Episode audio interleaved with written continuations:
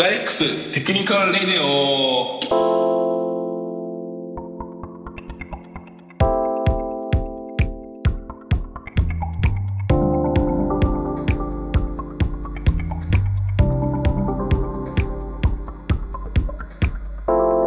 えーこんにちは。ガイアックス、えー動画編集開発を行っている、えっ、と、5段です。えっ、と、今回、ガイアックステクニカルラジオ、えー前回どのように始めたか、ちょっとうろ覚えになってしまうのでどういうふうに始めればいいか、えーあれなんですけど、まずじ、えー自己紹介の方から言っていきたいというふうに思います。えっ、と、中村さん、お願いします。はい、えー、ガイアックスで、えーソーシャルメディアマーケティング事業部でソフトウェアエンジニアをやってます中村です。よろしくお願いします。よろしくお願いします。で、えっ、と、お願いします本日はですね、あのー前回、あの、クラブハウスの時同様にですね、えー ICTS という部署から川島さんをゲストにお迎えしてお話を進めていきたいというふうに思っています。川島さん、えー自己紹介お願いします。ICTS 事業部でインフラエンジニアをやっています川島です。よろしくお願いします。よろよろしくお願いします。し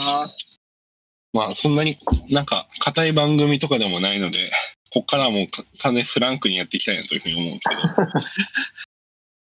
えー、まあなんかもうすでに3月に入ってですね、もう、もうそろそろ、社内ではそろそろ新人研修みたいな話が、もうすでにつぶやかれてる時期かなというふうにうん思うんですけど、こうその中でもこう、ICTS よくインフラ面を見てる川島さんに、じゃあ新卒で来てる、来る人間にこう、インフラとかを強い人間という視点から、なんかどういうことを知っていてほしいのかとか、勉強していてほしいのかという話をですね、伺いながら深掘りしていきたいなというふうに思っています。なるほど。はい。わかりました。ちなみになんか新卒で今年何人来るかとか全然僕も知らないんですけど、あそもそも ICTS の方でなんか最近なんかそういう中途の人でもいいんですけど、研修みたいなのって、うーん、そうですね。まあ多分こ今年新卒はまず取らないと、あうちの ICTS では受け入れてないと思うんですけど、で、中東、まあ中東もね、えっと、ちょっとコロナの影響でなかなかあ新しい人っていうのも入れにくい状況なんですけど、去年に一人だけ、あの、中途で入っていただいて、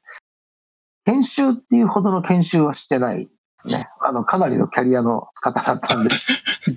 うん、まあ僕よりちょっと年齢上の方で、あの、まあ当然その辺の基本知識は知ってるでしょうぐらいの感じで入ってもらったんで、うん。まあ社内のそういう、なんていうか、うんまあメメンターじゃないですけど、あの、まあ、まあ部長とかね、そのあたりと一緒にこう、定期的にミーティングとかしながら、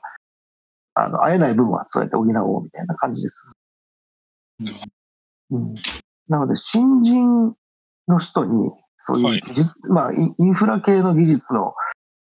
基本知識とか、なんか、どの辺が必要なんだろうっていうのが、ちょっとまあ、なかなか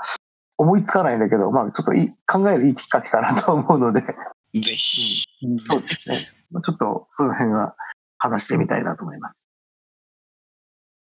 どどどうですかね？えっと、今年、新人の人たちが、こう、ガイアックスに入ってきたとして、なんか、ど、どの辺の、まあ、その、その人たちがインフラをやってみたいって思ったと仮定した場合に、うんあれですかね。どういうことを知っててほしいか、みたいな感じなんですかね。とか、なんか、うん。そうですね。あとはなんかこう、新人、そうですね。なんか最近の、まあ、けどその、なんか今こう、今自分、話題振り間違えたなというふうに、なんかこう、えっとはい。そうですね。まあちょっとそのインフラとかの観点とかちょっと織り交ぜながら、まあ新人の人たちってどうなのかなっていうのを、はい。まああの、僕なりに思ってることを言う、話してみたいなと思うんですけど、なんかあの、僕クラブハウスで結構、そのいろいろ喋ってるって話を、まあ前回したと思うんですけど、はいあの、まあ結構若い人が来るんですね、クラブハウスに。で、その、黙々部屋みたいな、開発とか作業しながら黙々、しゃあの、たまに喋る部屋みたいのがあって、でそこであの、新人の、まあ若い方が、今こんなことやってるんですよ、みたいなことをちょろっと喋ったりとかするときに、よくある傾向としては、やっぱ AWS って敷居が高いみたいな、難しいとか。で、まあ、一番やっぱり開発し始めで使うのが Firebase とか Heroku とかが多いのかなと思ってて、で、その、まあ、Firebase なんかはもう、なんか Google のアカウントそのまま使って、あの、開発が始められるというか、サーバーのインフラの用意とか特に考えずに作ってやれちゃう感じなんですよね。僕触ったことないんですけど。うん。だから、それの延長線上で、あの、GCP とか、まあ、もうちょっと込み入ったことをしようと思うと GCP とかそっちに行く人が多いのかなっていう印象ですね。おそらく AWS と GCP ってそんなに難しさ変わらないんだけど、やっぱり AWS の方が難しそうって思っている人が多いんじゃないかな、みたいな、そんな印象ですね。受けてます。うん。うん。で、GCP のことはあまり知らないんですけど、例えば AWS だと、あの、例えばアカウント作って、その、まあ、開発を始めるにあたってやらなきゃいけないことが結構多いと思うんですよね。うん、例えば、IAM とか、あのルートユーザー、まあ、まあ、あれですね、自分で個人的なアカウントを作っての場合ですけど、ルートアカウントのまず MFA を設定しなきゃいけない。うん、で、ね、自分用の IAM を作ってで、それにアドミニストレーター権限をつけて、うん、で、IAM、あ、じゃあ MFA をけてとかみたいなことをやっていって、で、さらに、あの、まあ、ただ単に EC2 とか1台で何かやるとか、まあ、サーバーレスで何かやるとかならいいんですけど、ちゃんとした構成を考えようと思うと VPC の設計をしなきゃいけないんですよね。はい。で、そこでこうサブネットをなんかこういくつか作って、でこのサブネットは RDS とかデータベースを置くからプライベートサブネットにしなきゃいけないとか、あの、ウェブサーバーを置く方も、なんかこう、まあ、ロードバランサーとか配置するから、パブリックのサブネット何個か作らなきゃとか、冗長化構成の場合って、この Availability Zone、こことここに、あの、置かないとねとか、いろいろなことを最初に準備しなきゃいけないというか、設計段階で。うんなんで、まずそこがすごい敷居が高いんだろうなって思ってます。なんで、まあ逆説的に その辺をやるための知識っていうのが、まず必要なんだろうなっていう、うん、うん、感じかなと。ネットワーク知識がね、変える。なかなかけど、ネットワーク知識をつけるタイミングはなかなかないなっていうのは。ないんじゃないかな。まずその、IP アドレスで、その、レンジ指定とか、あの、まあ、サイダーっていうんですかね、はいはい、を決めて、で、その、まあ、サブネット、サブネットとかサブネットマスクっていう概念が多分、あれですよね、開発だけやってる人とかだと、そんなにいらない知識なので、そうですね。なんじゃそりゃってなりますよね、きっと。うん。これってみんなどこでそういう知識ってつけたんだろう？自分は結構基本情報とか資格勉強を一時した時期があって、うん、なんかサイダーとかの基本的な考え方とか、うん、IP、まあそれもマスカレードとかナットとかそこら辺のなんか話は、その時になんか一通り押さえた感じは。そうですね。じゃあ、一応その、うん。あとなんか大学の研究室とか、やっぱそういうところで研究用サーバーとかセットいろいろやったりとかする人はいるでしょうね。うん。とかかな。うん。そうですよね。僕の場合は、まあ、すごい古い話ではあるんですけど、まあ、自宅で例えばインターネットを、パソコンを使ってインターネットに接続するって、一番最初って、パソコンのシリアルポートにモデムを挿して、でそのモデムの先に電話回線をつないで、でパソコンから PPP っていう接続アプリを叩いたら、モデムがいいゴロゴロゴロとかって言って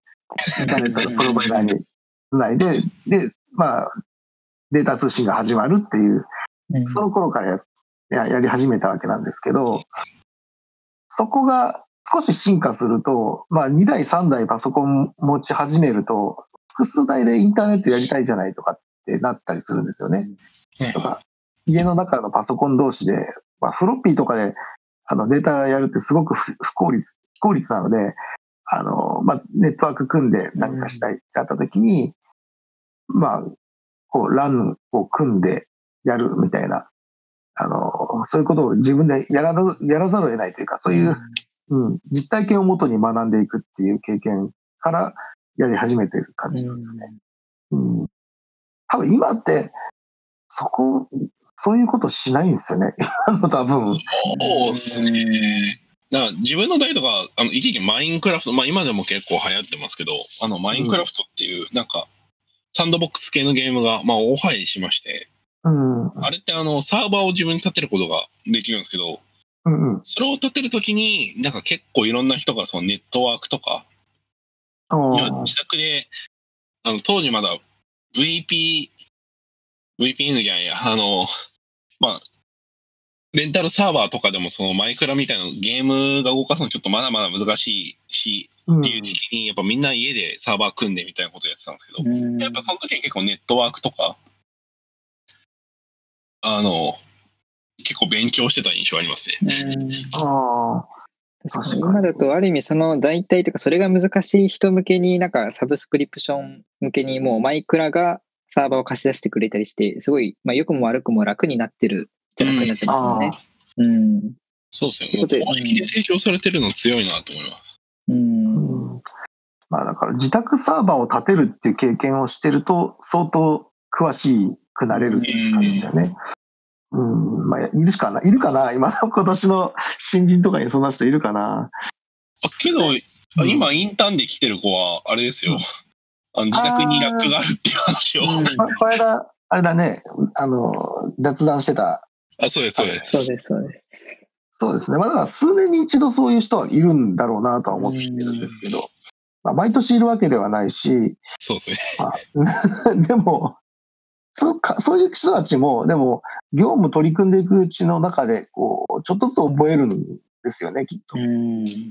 なんとなく。うん。いや、なんか、今若干興味を持ったのは、じゃあ初めてやるとして、じゃあどこからっていうのは結構思うんですけど、やっぱ、ウェブサーバーを立ててみるとかからなんですかね、やっぱ学ぶとしたら。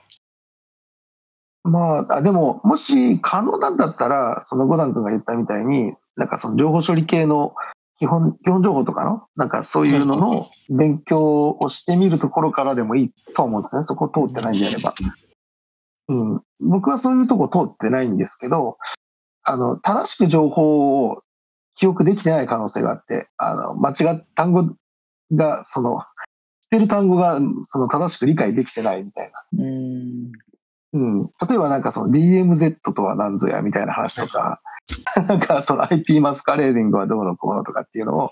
あの、まあ、自分が実際にやっていたその、まあ、ネットワーク構築とかの時に出てくる、あの、例えば、ルーターの管理画面とかにそういう言葉が出てきて、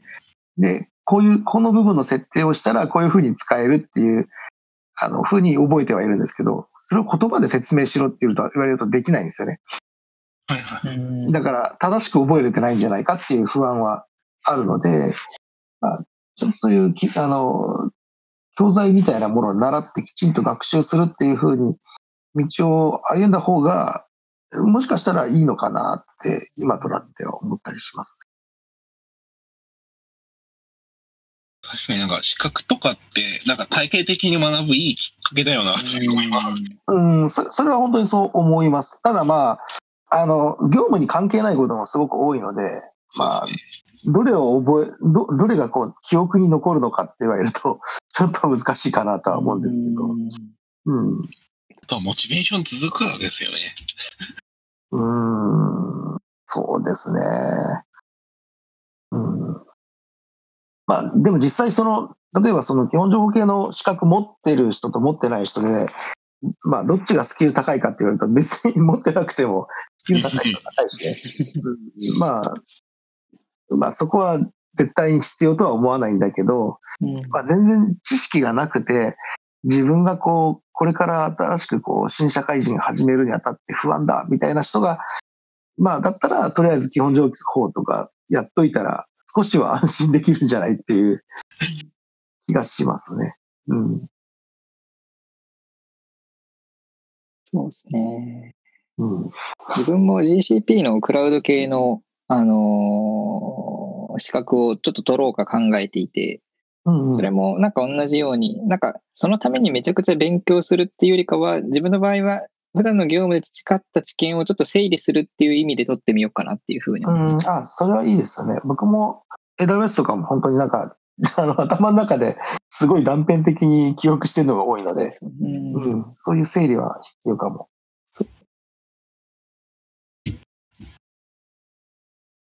うん、特にインフラ周りだと、その若手目線で言うと、そのなんか、これが本当に最適解というか、なんかもっとやりようあるんじゃないのかみたいなのが、割とこう悩みつつ組んだりっていうことがあるんですけど、うん川島さんはなんかそういった経験だったりとか、なんかそういう時こういうふうに考えたらいいよみたいなアドバイスがもしぜひあれば聞いてみたいなというふうに思うんですけど。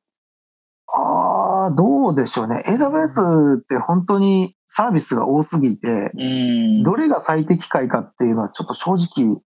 わからないというか、うん、まあなんか結構難しいなって思ったりするんですけど、あの、なんか、その、なんていうか答えって結構サービスによって違うと思うんですよね。実際にその、あの、中身で動いてるアプリとかうん。で、まあ、どういうインフラを作った方がいいとかっていうのは結構違うので、で、例えば僕が結構お客さんの案件で苦労しているのが、はい。あの ECS とかでファーゲートを使って、あの、コンテナでサービス提供しているお客さんとかいるんですけど、サーバーの障害とかを検知しづらい、あの、うん。オートスケーリングしちゃうので、あの、外から見たら、あの、サービス自体は動いてるんですよね。うん。でも内部的にはその、例えばコンテナが落ちて、新しいのが作り変わってみたいなことが起きてるので、例えばいろんな、あの、まあ、AWS のクラウドウォッチを使って検知して、あの、検知したら何が原因だったかをいちいち調べるってことをやってるんですけど、その結局調べたところでログが不十分だったりとか、うん全然なんなんで落ちたのかわかんないとか。まあでも、それって、まあコンテナとかサービスが自動的に作り変わって、あの、外から見たら全然問題ないんだから、そういうもんだし、いいじゃん、無視しようっていう風に割り切れるんだったら別にそれはそれでいいんだけど、ちゃんと原因調べて何とかしたいっていう話なんだったらもう ECS とかやるのやめたらって思っちゃうんですよね。それは、そのサービスにそのインフラ合ってないんじゃないのって思ってしまう。うん。まあ一例としてはこういうことですよね。だから、あのーなんかそういう、きちんとそこまでやりたいんだったら EC2 で構築して、で、ちゃんとサーバーとして、あの、うん OS の部分もちゃんと自分たちで管理して、あの、どういう挙動をするのかとか、あの、把握した上で、で、ちゃんとコンテナ化するとか、まあ、サーバーレス化するとか、なんかそういう段階踏んだ方がいいんじゃないって思ったりはしますね。うんなるほど。うん確かに。なんか、とサーバーレスとかだと、あれですもんね、重量課金でそもそも料金も見通しにくいみたいなのも、サービスとかうんその事業の制約上あったりしますもんね。そうですね。だから、賄いたいとかいろいろありますもんね。そうですね。なので、お客さん、やっぱり未だにお客さんで、このサーバー構築というか、インフラ構築お願いしますって言われると、EC2 と RDS でみたいなことが多いのは、そういうところもあるかもしれないですね。うん。そうなんですよね。まあでも、そうか。うん、まあだからその辺が、あの、OS っていう概念がないから、安全だとか、その、まあ、まあセキュリティホールとかね、脆弱性とか、そういうのが生まれにくいんじゃないかっていう、なんか、あの、そういう感覚が多少あると思うので、あの、割とその、インフラ系強くない人は特にそのサーバーレスってすごくこう魅力的というか、なんか、ね、そこ意識しなくていいんだったら、とりあえず全部サーバーレスでやりたいなって思っちゃうと思うんですよね。うん。うんまあ全然いいと思うんですけどね。ただでも、本当にサーバーレスだったら安全なのかっていうところにはちょっと僕も疑問があるので、うんうん。まあ、なんか、どうどうだろうなって思います。うん まあ、一旦、うん、一旦だから EC2 とかでやる、やってみるっていうのも勉強の一つかなとは思いましたね。うん。そうですね。なんか、今ってすごい隠蔽化されてるレイヤーがすごい多いなと思っていて、うんそうですね。なんか、急こ困った時にそれを対解決策するために、なんかいろいろ動こうとすると、今まで隠蔽されていた、自分が今まで知らなかったレイヤーを急にやれと言われるみたいのが、ちょいちょいなんか多いなっていう。あとはなんか、知り合いとかにそういうなんか、サービス作るのなんか教えたりとかしてしても、なんか最初はなんか、こう、簡単なものでみたいなことやって、けどなんか問題が起きてこれやるにはどうしたらいいんだっけってなったら、まあなんかやっぱ OS レイヤーからなんかやらんとあかんよねとか、うんかちゃんと、そう、MySQL 周りちゃんと確認し、あの、しないとねとか、うん。やっぱなってしまう。なんか自動だとチューニングもできるとこないし、みたいな。そうですね。急にそういう知識が求められることって増えてきたなっていうのはうんうん。